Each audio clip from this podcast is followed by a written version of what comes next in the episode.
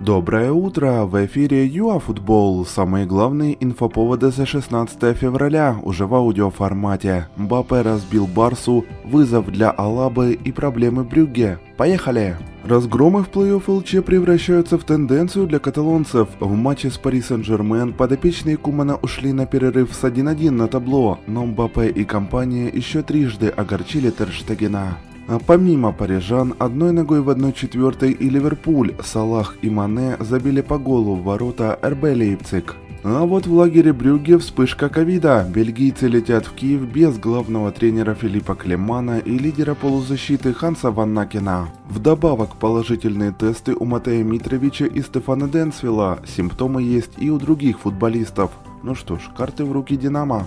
13 лет и 27 трофеев в Мюнхене, подумать только. Давид Алаба объявил на пресс-конференции, что покинет команду летом. Игрок намерен попробовать что-то новое, пока непонятно, где звездный защитник продолжит карьеру, но по слухам в мадридском Реале. Спортивный арбитражный суд Лозанны 5 часов рассматривал жалобу Украины на техническое поражение от Швейцарии в Лиге наций, но приговора пока нет.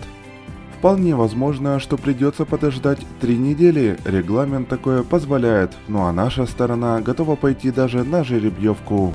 Один из лидеров Десны, полузащитник Влад Калитвинцев, обновил трудовой договор с Черниговским клубом. Новое соглашение рассчитано на два с половиной года. Напомним, Хавбек уже полтора года выступает за Десну, ранее права на игрока долгое время принадлежали Динамо. А на этом мы и заканчиваем наш короткий обзор за 16 февраля. До новых эфиров ЮАФутбол!